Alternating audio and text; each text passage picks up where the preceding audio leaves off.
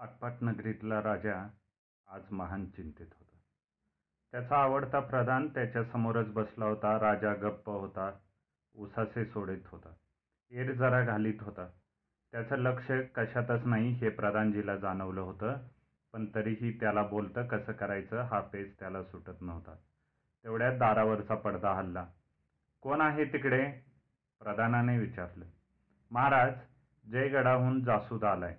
बाहेरून उत्तर आलं. राजे महाराजांना आता ही वर्दी द्यायलाच हवी म्हणून प्रधान काही बोलणार तेवढ्यात राजाच म्हणाला. पाहिलं प्रधानजी, काय झालं? आता जयगडच्या महाराजांना आम्ही काय उत्तर देणार? महाराजांनी पसंती कळवावी आपण नकार तरी किती जणांना देणार? प्रधानजी जवळ बसत राजा म्हणाला. रूपवती खरोखरच नावाप्रमाणे आहे.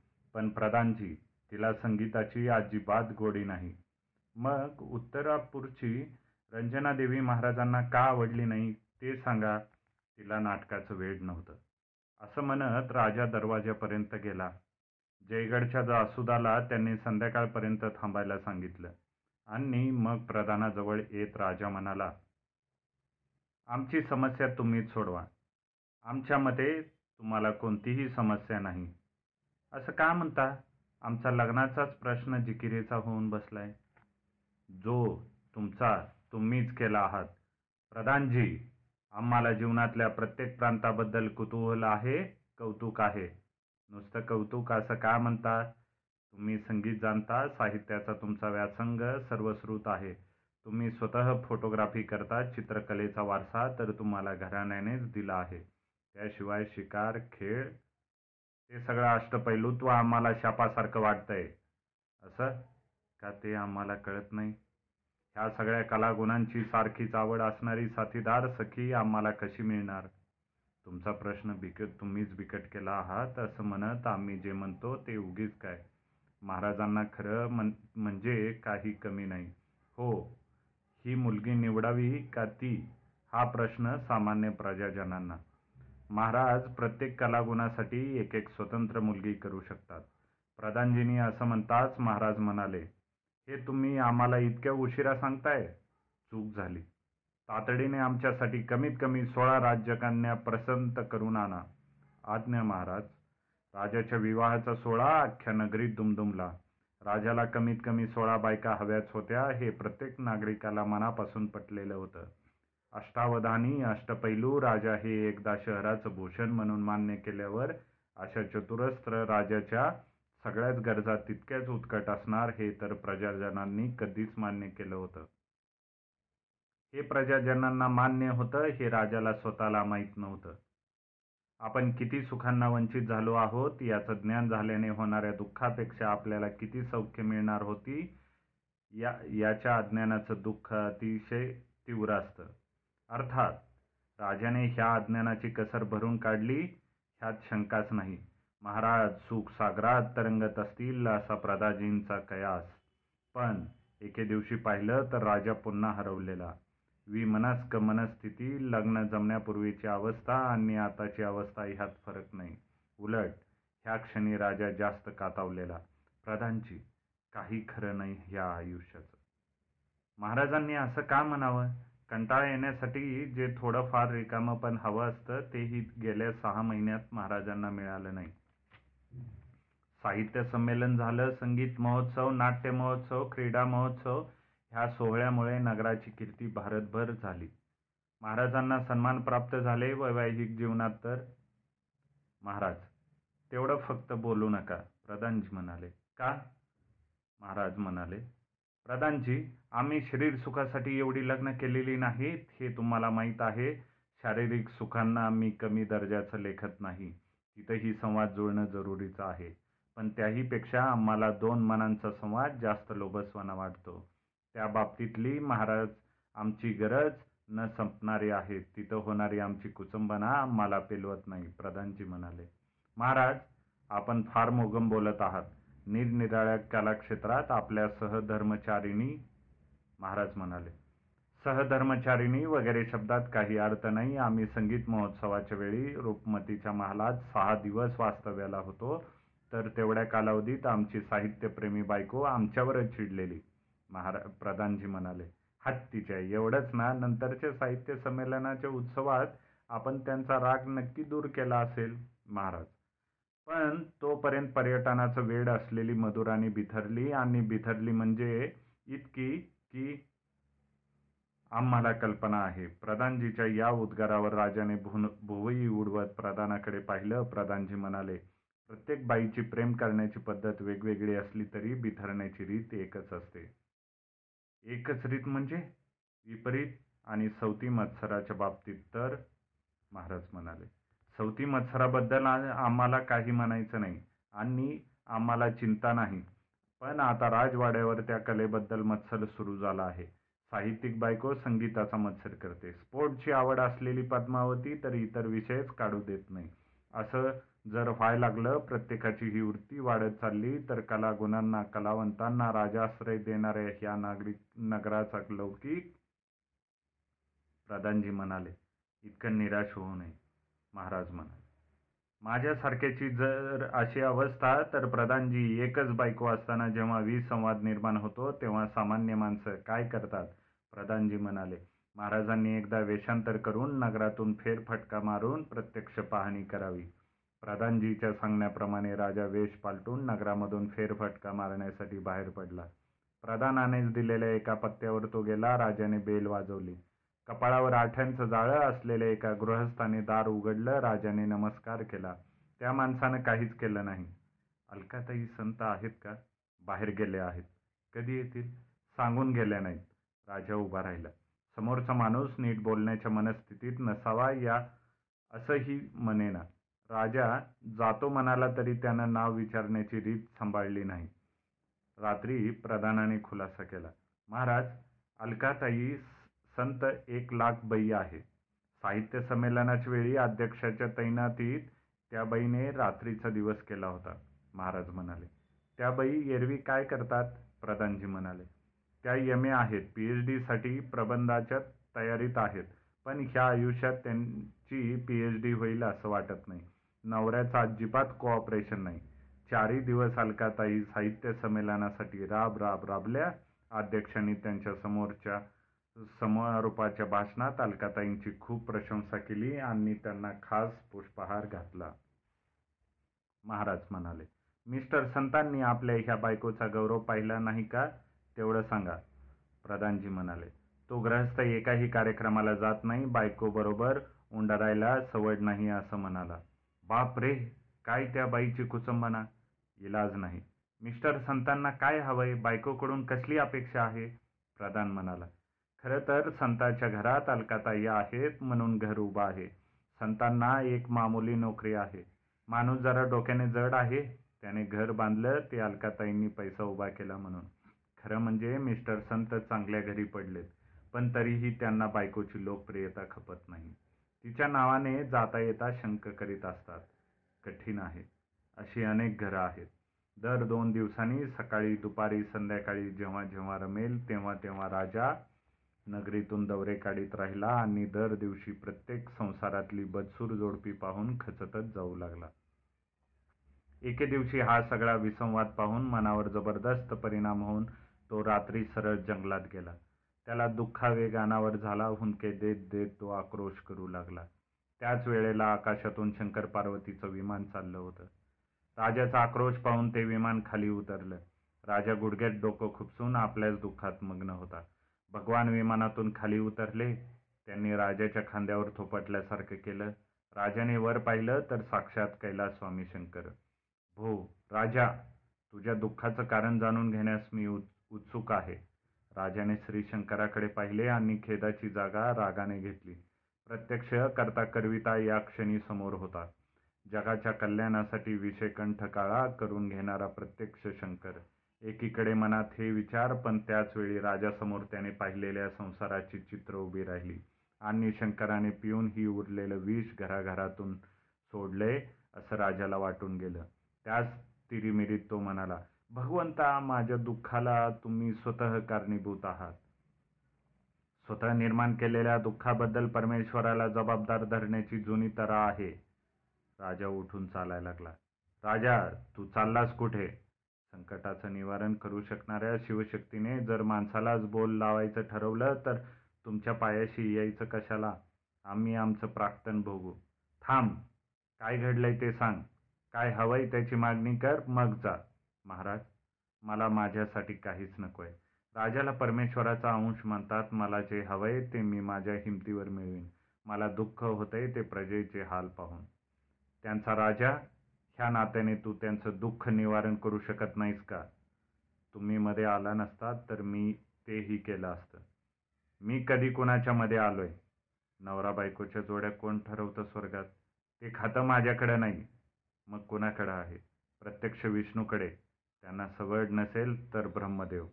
त्यांनी जमवलेल्या जोड्याचं नंतर एकमेकात काय होतं हे तुम्ही बघत नाही? शंकर गप्प बसले. राजा म्हणाला परमेश्वरापेक्षा मी माणसं बरी साधं घड्याळ जरी विकलं तरी ते वर्षभर नीट चालत चालतं की नाही ते आम्ही पाहतो. तशी लेखी गॅरंटी असते. तुम्ही अख्खा जोडीदार चालता बोलता जीव गळ्यात मारता त्यानंतर त्यांचा संसार नीट चालतो की नाही हेही बघत नाही. तेच बघण्यासाठी मी अधूनमधून अशी राजामध्येच म्हणाला विमानातून पाहणी करता ना म्हणजे माणसा माणसासारखंच पूरग्रस्त विभागाची पाहणी पृथ्वीवरचे मंत्री अशीच उंचावरून करतात आणि खरेखुरे कार्यकर्ते मानवतेचे पूजक त्याच पूरग्रस्तांना घराघरातून जाऊन भेटतात आजारी माणसाची सेवा करतात अश्रू पुसतात. भो राजा तू तुझ्या एवढ्याशा राज्याचा स्वामी पण तुला ही प्रजाजनांची परिस्थिती जाणून घ्यायला इतके दिवस लागले. मला त्रिखंडाचा डोलारा सांभाळायचा असतो. स्वर्ग पाताळ गंधर्व लोक यक्ष किन्नर सगळ्यांचे संसार बघायचे असतात. राजा म्हणाला देवादिकांचं सगळं मस्त चाललेलं आहे. असं पृथ्वीवरच्या माणसांना वाटतं. एकटा कृष्णाच्याच सोळा हजार एकशे आठ स्त्रिया आहेत. बघणाऱ्याला फक्त बायका दिसतात लांबून. त्यांचा सांभाळ ही खायची बाब नाही. उपभोगातले नंतर नंतर केवळ भोगच वाटायला येतात. माझे महिन्यातील दहा दहा दिवस फक्त कृष्णाच्या घरची भांडणं मिटवण्यात जातात. तेव्हा बाकीच्या गोष्टी विसर. तू आज शोकमग्न का आहेस ते सांग. माझा एक प्रजजन आहे. बँकेत नोकरी करतो. माणसांचं लोभी आहे तापटही आहे. फटकळ आहे पण मन साफ आहे. आवाज मस्त आहे.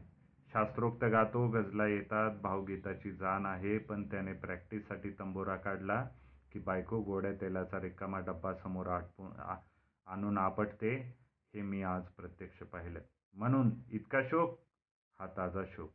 या मागे महिन्याभराचं साठलेलं दुःख आहे.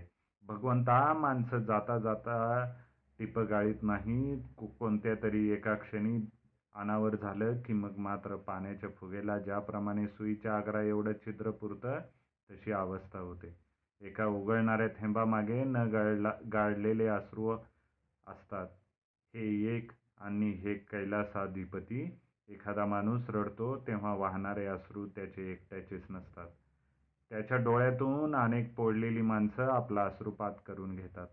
सांत्वनाच्या प्रत्येक नव्या स्पर्शाने रडणाऱ्या माणसाला सतत नवे कड येतात. हे यामागचं कारण आहे. भगवान शंकर म्हणाले राजा तुझ्या या अलौकिक विचारामुळे मी तुझ्यावर प्रसन्न झालो आहे. हवा तो वर मागून तेवढ्यात पार्वती म्हणाली थांबाव हो महाराज वर देण्यापूर्वी राजाला अट घाला की वर वापरून झाल्यावर तो कैलास प्रतिष्ठानला त्याने पर परत केला पाहिजे. राजा धीराज आपण रागवू नका. पण हे भोळे आहेत. त्यांना सारखं असं आवरावं लागतं आणि मला वाईटपणा घ्यावा लागतो. राजा म्हणाला प्रत्येक कलावंताला अलौकिक पुरुषाला त्याचा असा सांभाळ करणारी स्वतःकडे प्रसंगी वाईटपणा घेणारी खंबीर ग्रहणी लागते. पण देवीजी माझ्या राज्यात गुणीजन असंख्य आहेत. पण एखाद्याने पुरुषोत्तमाला अशी सखी लाभते. भगवान शंकराचा आम्हाला हेवा वाटतो शंकर म्हणाले. देवीजी प्रत्येक व्यक्ती मनुष्य प्राणी हा आपल्या चांगुलपणाचा गैरफायदा घ्यायला आलाय असं समजू नये. भो राजा तू ही राज्य करतोस. सगळे प्रजाजन सारखेच असतात का? भगवंता दक्षता बाळगणे इतकाही अतिरिक्त होता कामा नाही तरीही आम्हाला देवीजींचं पटतं. हे जन्म हे जगन्माते मला वर वगैरे काही नको. मला फक्त शंका समाधान करून घ्यायचं आहे. विचार. तुम्ही स्वतःला अनुरूप अशी व्यक्ती मिळवलीत मग अशीच एकमेकात संवाद साधणारी जोडपी तुम्ही का नाही निर्माण करत? त्यात तुमचं काय नुकसान आहे हेच आम्हा पामरांना कळत नाही. तुम्हाला अक्कल नाही? असं तर म्हणता येत नाही आखल्याशिवाय हे ब्रह्मांड कोण निर्माण करणार? आता फक्त हेतू काय याचा उलगडा होत नाही शंकर म्हणाले. असं होतं खरं पण त्याचा आम्हालाही इलाज नाही. आपला ह्यावर विश्वास नाही? नियतीची एक गफलत सांगू? राजाने मान डोलावली. माणसाचा शिक्षण घेण्याचा स्वतःवर संस्कार घडवण्याचा आणि त्यातून व्यक्तिमत्व घडवण्याचा एक काळ असतो कबूल? होय. नेमका तोच काळ त्याच्या प्रेमातही पडण्याचा असतो. बरोबर. इथंच सगळा घोटाळा आहे. कसला? सगळाच. शिक्षण म्हणजे काय? पाठांतर करून लक्षात ठेवलेली जुजबी माहिती? ज्याचं पाठांतर जास्त तो हुशार. ज्याचं कमी तो मागे पडणारा. म्हणूनच शिक्षण संपतं तेव्हा बरंचसं विसरलं गेलं तरी चालतं. व्यवहारात मिळतं ते शिक्षण वेगळं. भगवंता माझा घोटाळा होतोय. राजा शाळेत भाषा शिकवली जाते माणसा माणसातला संवाद कसा असावा हे व्यवहार सांगतो. पाडेपाठ करणं वेगळं आणि गणित समजणं वेगळं. शरीरशास्त्र वेगळं तर आतला माणूस त्याहून निराळा. एकूण स्वर किती याची संख्या समजणं आणि संगीताचं आकलन होणं ह्या भिन्न गोष्टी आहेत. ह्या सर्व उंची आणि जाडी वाढवणाऱ्या मनाची खोली वाढवणाऱ्या गोष्टी वेगळ्या. तेवढ्याच वरवर नजरेत आपण प्रतिसाद देणारं एक शरीर शोधतो. डिग्री पाहून ऐपत पाहून. दोन रुपयाचा नारळ पाच रुपयाचे पेढे आठ आण्याचा हार आणि चपला सांभाळणाऱ्या बाईला दहा पैसे एवढ्या साधनांवर माणूस देवळापर्यंत पोहोचतो. देवापर्यंत जातो का? भगवंता मला भय वाटतं. वाटणारच. कारण संसार असेच चालतात. जेव्हा संवादाची भूक लागते तेव्हा संगीताची ओढ लाग वाटते. माणसाचं वेळ लागतं देवासाठी जीव कासावीस होतो तेव्हा मनाला काय होतं? त्याचा साक्षात्कार होतो. तोपर्यंत संसार वाढलेला असतो. उपाय हवा भगवंता. उपाय नाही. हे असंच चालणार. कालांतराने समान वेळ समान संवेदना असलेली माणसं आपोआप एकमेकांना भेटतात आणि निसर्गाचं अपुरं राहिलेलं वर्तुळ पूर्ण करतात. समृद्ध होतात. सगळ्या माणसाजवळ वर्तुळ पूर्ण करायचं धाडस नसतं देवा. त्यांनी काय करावं? का बरं? लौकिक नावाचा एक लौकिक राक्षस असतो ना मानेवर? तो तुम्हाला. लोकांचा भाऊ फार काळ करायचा नाही. तुमचं अलौकिकत्व तुम्ही सिद्ध केलं की इतकं इतर बाबींचं पण कौतुक करतात. महाराज? तसं नसतं तर राजा तुला सोळा लग्न करता आली नसती. प्रजेने तुला? भगवंता मी राजाच आहे. तू खुळा आहेस. जनतेला देशाच्या सिंहासनावर कोण आहे याचं महत्त्व वाटत नाही. त्यांच्या हृदयाच्या सिंहासनावर जो असेल तो त्यांचा राजा. त्या राजाला सबकुच सवलती असतात. जनतेकडून काळा कानाडोळा होईल घरची माणसं फाडून खातात तेव्हा काय करायचं? मैत्री मर्यादित राहिली तर. भगवंता वर्तुळ पुरं होतं असं तुम्हीच म्हणता मग ते वर्तुळ अप्रत्यक्षरित्या पुरं कसं क व्हायचं त्या बाबतीत वैकुंठाची वारी सहदेवच व्हावी असं का वाटतं? तेच कळत नाही. राजाच्या ह्या प्रश्नाने शिवाने शक्तीचा हात हातात घेतला. पार्वतीचे नेत्र आरक्त झाले राजा पटकन म्हणाला पहा भगवंता तुम्हालाही स्पर्श केल्याशिवाय बरं वाटलं नाही. मला याचं रहस्य सांगा. शंकर चकित झाले. त्यांच्या गळ्यातले सर्पही स्थिर झाले माथ्यावरची चंद्रकोर आणखी शांत झाली. गंभीर आवाजात ते सांगू लागले भो भूपती स्पर्श सुखाची भावना ही माणसाची मूलभूत गरज आहे.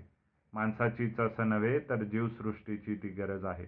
खळाळणारा ओढा दिसला की त्यात पाय सोडावेसे वाटतात. लहान मुलांना मुका घ्यावा वाटतो.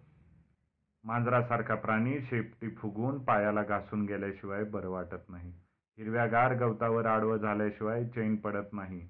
इतकंच नव्हे तर देवळातल्या दगडाच्या मूर्तीच्या पायाला सुद्धा कपाळ टेकवल्याशिवाय शांत वाटत नाही. मोठमोठाल्या सिद्ध पुरुषांच्या प्रत्यक्ष दर दर्शनापेक्षा स्पर्श दर्शनाचंच जास्त महात्म्य आहे. तेच का? जीवनसृष्टीच्या अस्तित्वाबरोबर स्पर्शाचा जन्म झाला. दोन दिवसाचं रडणारं मूल आईच्या स्पर्शाने शांत होते. हसण्यासाठी जशी भाषा लागत नाही त्याचप्रमाणे स्पर्शाला ही भाषा लागत नाही. स्पर्श हीच भाषा. भाषेचा जन्म नंतरचा. स्पर्शाचा जन्म पहिला. म्हणूनच त्याच्या इतकं उत्कट दुसरं काही नाही. राजा गहिवरला. भगवान शंकराच्या प्रत्यक्ष दर्शनाने तो शांत झाला होता. तरीही परिस्थितीवर तोडगा हवाच होता. शंकराने विचारलं राजा मी येऊ? उपाय सांगावा मग जावं. प्रत्येक संसारातल्या विसंगत जोडप्यांवर त्याच्यावर माझा उपाय नाही. जो उपाय आहे तो आडवाटेच आहे. त्याची एक किंमत आहे ती मोजायला हवी. नाहीतर महादेव म्हणाले पुढचं उत्तर माहीत आहे नाहीतर मन मारायला हवं. शंकराने स्मित केलं. राजा म्हणाला शंकराने पृथ्वीत पुन्हा पुन्हा पृथ्वी तलावर उतरण्याचे कष्ट घेऊ नयेत. कोणी कितीही आक्रोश केला तरी वरच्या वर जावं. शंकर पार्वती विमानात बसायच्या आत राजा जाऊ लागला. मग शंकर म्हणाले राजा प्रश्नाचं उत्तर ऐकून जा. राजा थांबला. एखाद्या जोडप्याला तीन किंवा चार मुलं आहेत. त्यातलं एक मूल बुद्धीने जड आहे किंवा प्रकृतीने अशक्त आहे. तर आई वडिलांचं जास्त प्रेम कुणावर असतं? राजा म्हणाला अर्थात अशक्त मुलावर तीच गोष्ट परमेश्वराच्या बाबतीत आहे. आमचंही प्रेम अशक्त माणसावर जास्त असतं म्हणूनच मग सर्वांच्या नौका पैलतीराला नेण्यासाठी आम्हाला बिंडोकबाई कर्तबगार पुरुषाच्या गळ्यात मारतो तर कधी कधी नर्मदेतला गोटा अत्यंत तल्लकबाईच्या पदरात टाकतो. दोन प्रतिभावंत माणसांचं एकमेकात पटत नाही आणि दोन्ही गबाळ ग्रंथी माणसं एकत्र आली तर त्यांचा संसार तरत नाही. याचा प्रतिभावंतांनी कायम या आपली वर्तुळ कुठेतरी पूर्ण करतात. उरलेली रात्र राजाने तळमळत काढली. भगवान शंकराकडे उपाय नव्हता असणारही नव्हता. कारण बदसूर जोडपी ठेवणं हे त्याच्या योजनेचाच भाग होता. राजे महाराजांना रात्रभर झोप नाही हे प्रधानजींनी चेहऱ्यावरून ओळखलं. प्रधानजी काही विचारायच्या आतच राजा म्हणाला प्रधानजी शेवटी हे सगळं असंच चालणार. एवढं बोलून राजाने सगळा वृत्तांत कथन केला. राजाची हकीकत संपता संपता राजाचे शरीर संरक्षक आणि सेनाप्रमुख नौदल प्रमुख वायुसेना प्रमुख तातडीने भेटायला आले. त्यांचा नाईक म्हणाला महाराज कामगिरी फत्ते झाली महाराज. कसली? गेली अनेक वर्ष आपल्या अनेक वैमा विमानापैकी हेलिकॉप्टर्सपैकी एक हेलिकॉप्टर खास करून महाराजांच्या मालकीचं. हेलिकॉप्टर रात्री पळवलं जायचं आणि सकाळी परत जागेवर सापडायचं. काय सांगता काय? राजा ओरडला. महाराजांनी शांत व्हावं. शांत कसं व्हायचं? ह्या राज्यात कोणीही काहीही चोरतं आणि तुम्ही गप्प बसता. जाऊ दे म्हणा.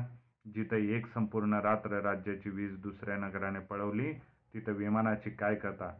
महाराज धागेदोरे लागलेत. फक्त धागेदोरे म्हणजे आतला माणूस निसटलाच ना तोही सापडेल. आणा तुमचे ते धागेदोरे राजाने असे सांगताच शरीररक्षकांनी राजासमोर कमंडलू हरिनाजीन रुद्राक्षांच्या माळा डोक्यावरच्या जटा खडावा चंद्रकोर आणि सर्वात शेवटी चक्क दोन सापांच्या पेट्या ठेवल्या. राजाने सर्वांना जायला सांगितलं आणि प्रधानजींकडे रोखून पाहत तो म्हणाला म्हणजे प्रधानजी तुम्ही होय महाराज ते आम्हीच होतो. प्रधानजी हे सगळं कशासाठी पण? जनतेसाठी. हे असं किती वर्ष चालायचं? एक तप कालच पूर्ण झाले महाराज. बारा वर्षात एकाही दिवसाचा खंड पडला नाही. कुणीही न सांगता तुम्ही हे कार्य इतकी वर्ष केलं होय. निवडून आलेली माणसं ही इतका सोशल वर्क करत नाही. महाराज ओटेड आणि डिओटेड माणसात फरक असतो. महा प्रधानजी तुम्हाला कोणती देणगी देऊ? महाराज आम्ही नेशनसाठी काम करतो डोनेशनसाठी नाही.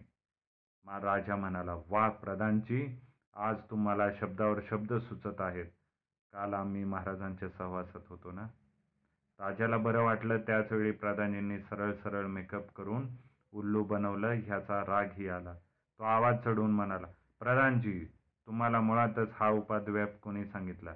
प्रधानजी म्हणाले महाराज संसारात परेशान झालेल्या माणसाला कोणता ना कोणता आधार लागतो. समजुतीचे चार शब्द अधिकारवाणीने सांगणारा भेटावा वाटतो.